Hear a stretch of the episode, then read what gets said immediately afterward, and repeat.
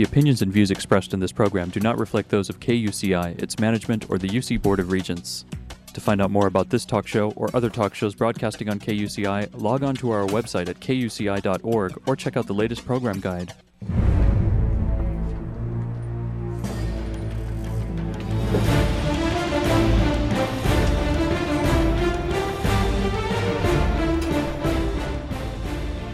You're listening to KUCI 88.9 FM in Irvine and KUCI.org on the web.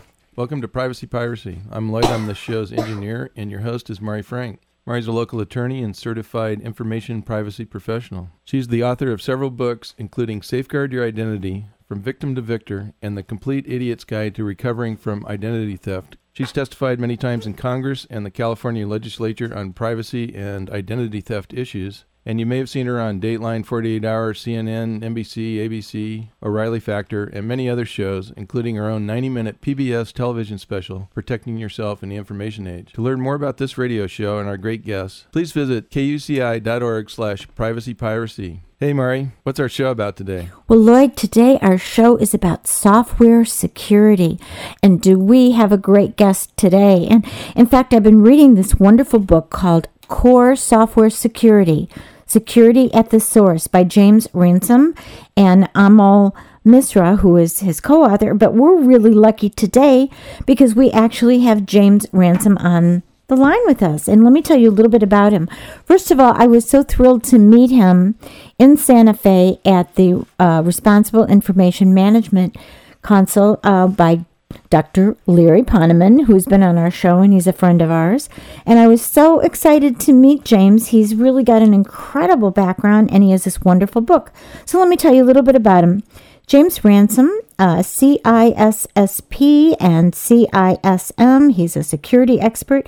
He is the Senior Director of Product Security and responsible for all aspects of McAfee's product security program to include product security incident response team, a corporate wide initiative that supports the delivery of secure software products to their customers. And he's a recognized security practitioner, author, and speaker with a current focus on software security. That's why we're going to be talking to him. His career is marked by leadership positions in the private public public industries, having served in three chief information officer and four chief security officer roles at such companies as Applied Materials, Autodesk, Qwest Communications, Pilot Network Services, Exodus Communications, Exodus Communications Cable and Wireless Company, and Cisco. Wow. Uh, Dr. Ransom was also the Vice President of Integrated Security at CH2M Hill and Senior Vice President of uh, commercial managed and professional security services at Secure Info Inc. And while at Exodus Communications and Cable and Wireless, he managed internet and physical security for hundreds of thousands of users within the world's largest commercial hosting environment, serving more than 4,500 customers from 42 data centers. So we, boy, we know that a lot of people relied on him. You can learn more about McAfee at McAfee.com and more about Dr. Ransom at our website at kuci.org slash privacy piracy. So we're just thrilled to have you join us and good to talk to you again. James, thank you. Well, thank you. It's a pleasure being part of your show today. Well, first of all, tell me why why is it that you decided to write this book, Core Software Security, Security at the Source? Well, it's been a passion of mine for quite a while. I've had, as you already said, seven CISO, uh, CISO roles over the years, and it's a role that's actually reported to me off and on. And I, when I had a chance to actually take on uh, a challenge, something as large as the uh, product suite that we have at McAfee, I decided to take it on because I believe uh, that security is done best when it's done at the source, and that's what I'll be uh, talking to you about today. Yes, and you know, I I I noticed in your book you have a whole little outline about the book and the step by step process for so- software security. And I thought that was so important that even if we are non techies like you are, you know, we're non security people, it's still really important when we own our business or we work for a business that we know what they're doing for security because it's so important even for, for consumers, right? Oh, yes, definitely. In fact, uh, one of the nice challenges is not only do I support the enterprise side, but the consumer side for our product suites. We have over 66 different products, tier one products I'm responsible for. So it gives me quite a challenge in applying the principles that I have outlined in the book uh, to to both consumer and enterprise. Yeah, so tell us, what is the difference between software and application security? Well, interesting you say that because the term product, also known as software security for software f- firms, is often confused with the term application security, which I think all of you hear quite a bit. I believe that Gary McGraw, a longtime software security practitioner, author, and guru, has defined the difference best in his 2006 book titled Software Security Building Security In. And his definition for that actually reads as follows. On one hand, software security is about building secure software, designing software to be secure, making sure that software is secure, and educating software developers, architects, and users about how to build security in. On the other hand, application security is about protecting software and systems that software runs in a post facto only after development is complete. And of course, to put it simply, all software that is pre release and in development is in the domain of software security. And once the product is released into the market and used by customers or hosted by vendors, the focus on security in that realm is considered application security. The one exception is when security, quality, and privacy flaw is found in the design post release. It's then passed back over the wall to protect security. Typically, the product security incident response team, otherwise known by the acronym PSIRT, um, or sometimes it's given directly to the developers, quality, or privacy team for remediation as appropriate. In any case, the product security group or team will be required to remediate an externally discovered vulnerability found post release. So anything pre release is the responsibility of software security, and anything post release, for the most part, is application security. Right. And so, you know, for those of us who are users who don't know much, it's really going we're going to rely on you guys to, to do the software security and to, like you said, build in security and privacy right into the uh, architecture of the software so that when it comes to us, we don't have to worry about it and we don't have to like try and figure out how to make it more secure or or be the um, victims of, of the failure to secure, or the failure to include privacy. So, yeah, it's like privacy and security by design, right? Yes, it is. And to quote a famous movie star who's getting a lot of mileage out of his quote, it takes a set of special skills to do this, and that and those are of course the architects that form the core of, of what is known as software security. It's as I'll talk probably about later. Uh, it's an art. It's not uh, it's not just a technical skill, but it's an art unto itself.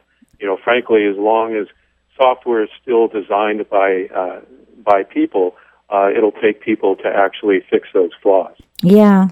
So, although software development companies have known about the need to build security, and there's all sorts of compliance issues, right?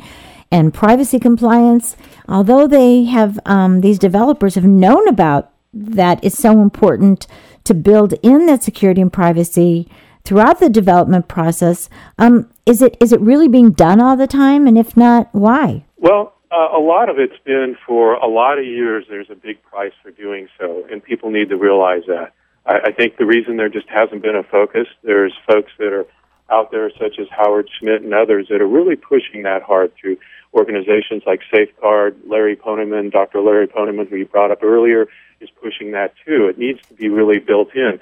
But I don't think people really realize the price for not doing it. I mean, if you go back to, say, 1988, Barry Boehm, who's very famous for the stats in that area, said that defects found in the field cost 50 to 200 times as much to correct as those corrected earlier. And then years later, he stated that this ratio was 5 to 1 for uh, small non-critical systems. And then data presented by Fortify, one of the more famous reports on that in 2008, indicate that the cost of correcting security flaws at the requirements level is up to 100 times less than the cost of correcting security flaws in the fielded software. So I think in the past that people um, didn't realize that the cost is so high, and as people realize that and the implications for not having secure software, uh, for instance, in our uh, weapon systems or national security systems or infrastructure, um, they'll realize that um, you know the bottom line is that it costs very little to afford potential security defects early on in development, especially compared to costing 10, 20, 50, or even 100 times that amount later on in development. Exactly. I think that's really a, a, challenging job for security people and security experts like yourself to explain that to boards, uh, corporate boards, and to the top dogs in government because they're looking at, you know, at least for commercial entities, uh, that's not a profit center. you know, the security department is not a profit center. And so, um, you know, that isn't always the case that, that everybody's so excited to get software out there and to make the money. And that's a profit center that they uh, sometimes uh, kind of skimp on this, on the security and the privacy. Would you say that's right? Oh, yes. And in fact, you know, some people don't realize that, um, that there's also implications for the potential costs of regulatory fines, lawsuits, loss right. of business due to security and privacy protection flaws discovered in your software, particularly after release. Your brand name can be affected. And this is precisely why the architects, the senior architects that I have on the team, and the ones that we mentor over time have to be as good on the business side and their people skills as they are on their technical skills. Right, because they have to go. at the bottom of the line, this is, uh, or at the uh, you know, bottom line is that this is a business issue at the end of the day. Yeah, you know what I think is interesting is like eh, you know people who are really wonderful technologists and security people, and someone like you. Luckily, you you have the skills of being a people person besides, and and you know being able to articulate.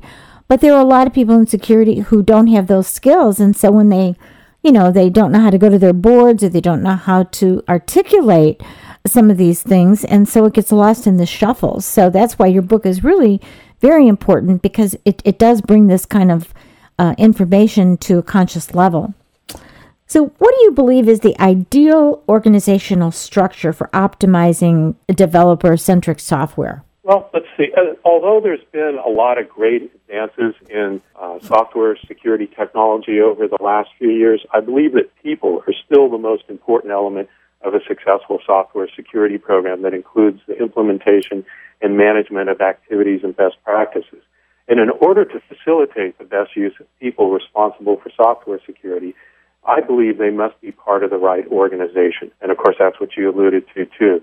So where is that? Well, having been in seven uh, CSO and Chief Information Security Officer roles, and having had software security reporting to me in several of my roles, it's very clear to me that the software security function should ideally fall within the engineering or software development function, and in particular within the quality function. The general consensus is, we talked about earlier is that application security uh, role typically reports to the centralized information security role, such as I've had in the past as a CSO or CISO role.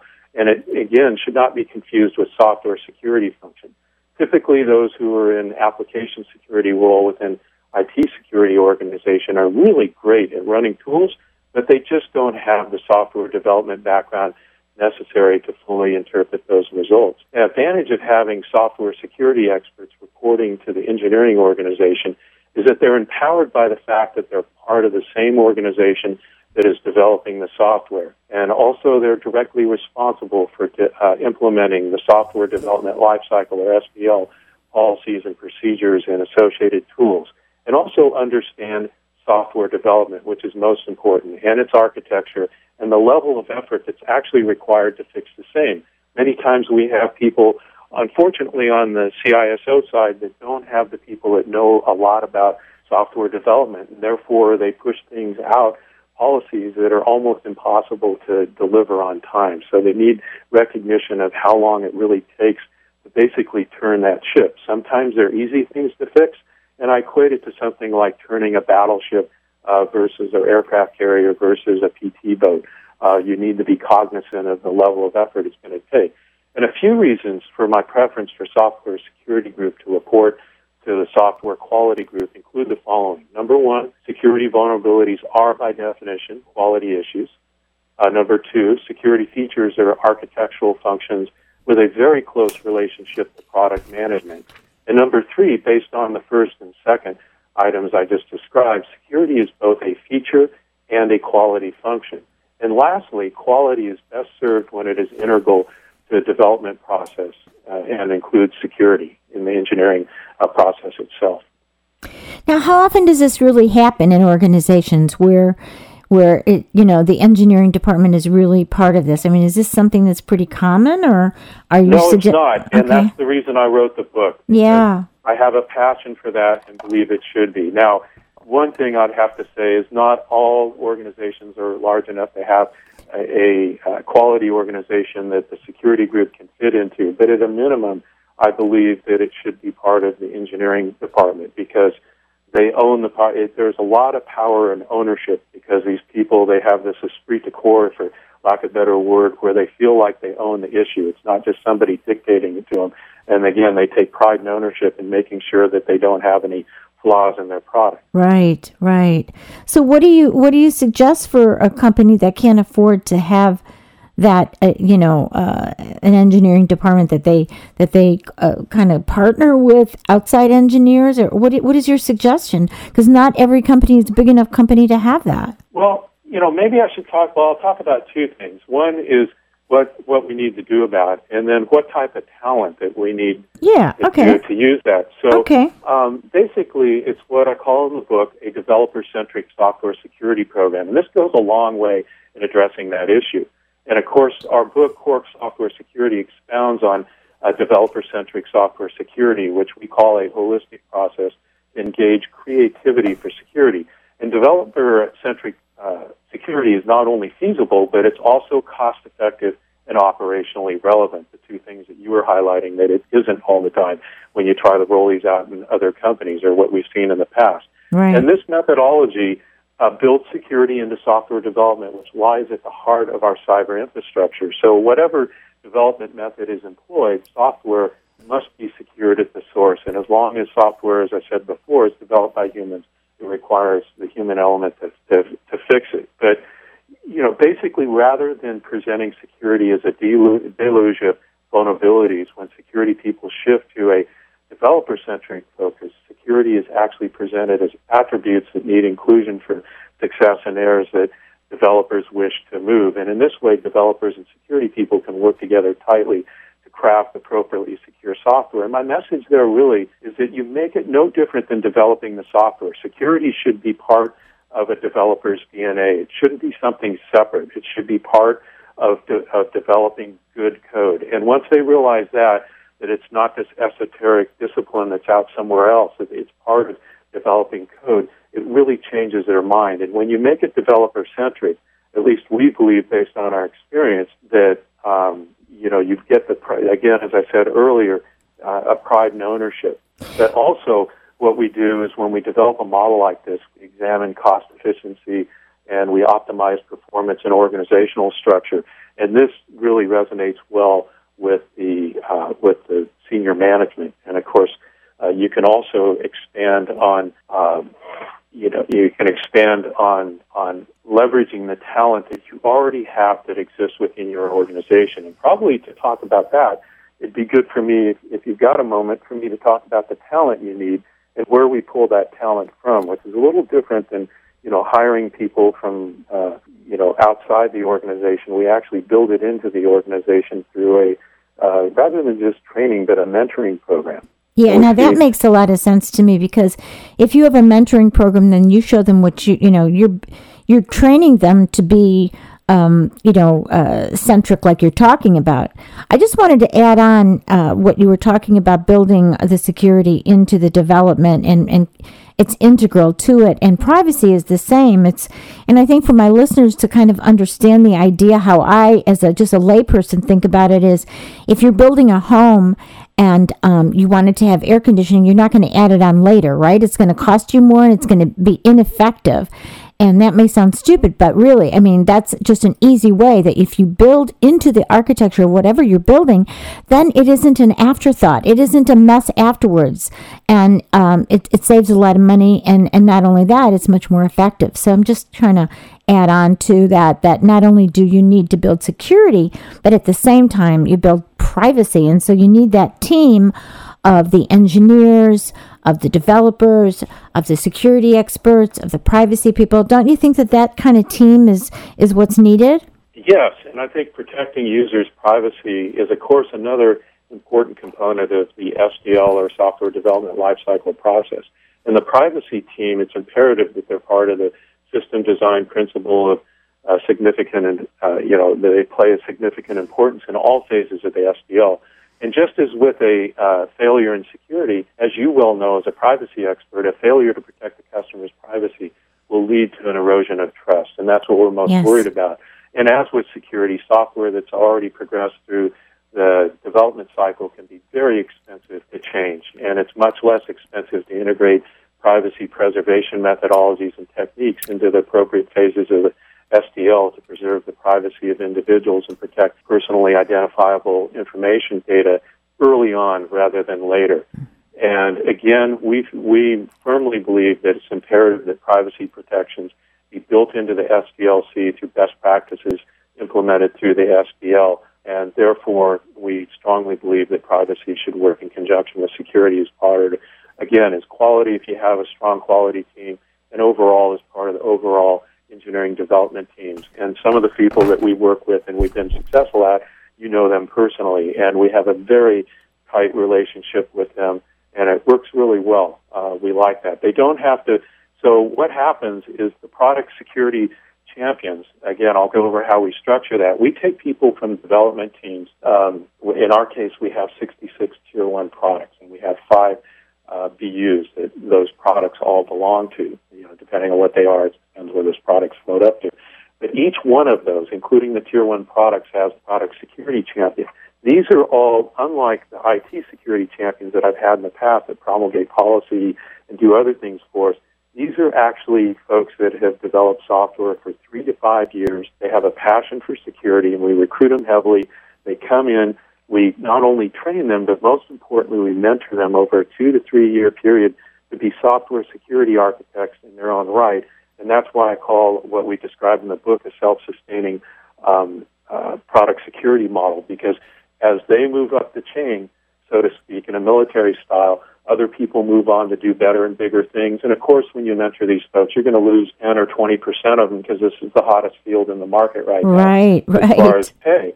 So, you know, along with that, we not only train them and mentor them in security, but we train them in privacy, the elements of privacy, which I don't see being done a lot. Now, again, it takes attorneys and other people with different skills to be actual privacy experts, but they know enough to come up with the privacy impact uh, statement in conjunction with the appropriate people on the team.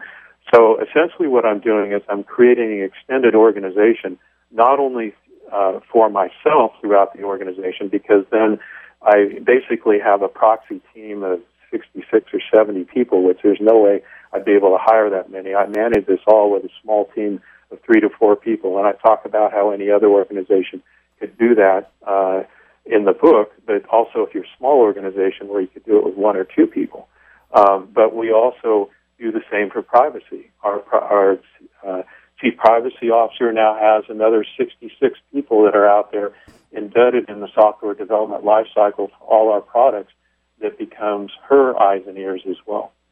And I think it's really wonderful that you have this mentoring and it's like train the trainer so that as you train and people move up, like you said, move up the ladder or they move on, that if they're mentoring and then that you have a culture of mentoring each other, that, um, you know, you just don't get somebody right out of school and dump them and say, okay, this is what you need to do. You're mentoring them all along. And I think that is just a, a, wonderful way to go to get them to really do and, and learn the um, you know to, to to to have the high quality that you want to have and have the the the kind of challenges that you have to meet um, you can meet them when you're when you're doing this so one of the things i found that was really I, I was passionate about too is i found as we all have as you know especially in my cso ciso roles it's much easier to train developers to be security experts than it is IT security folks to be developers. It's, oh, you know, yeah. rare, rare exceptions, you're not going to have that.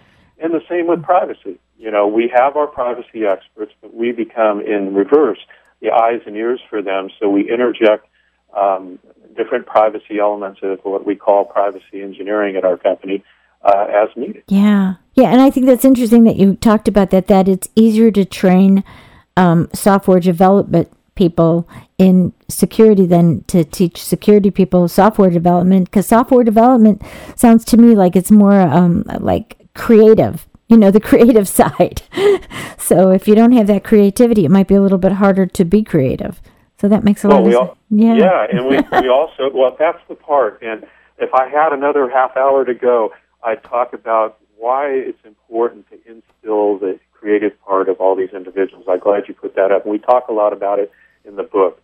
You know, you're, you're Yeah. that's what gets these folks to be passionate, and again, the pride and ownership.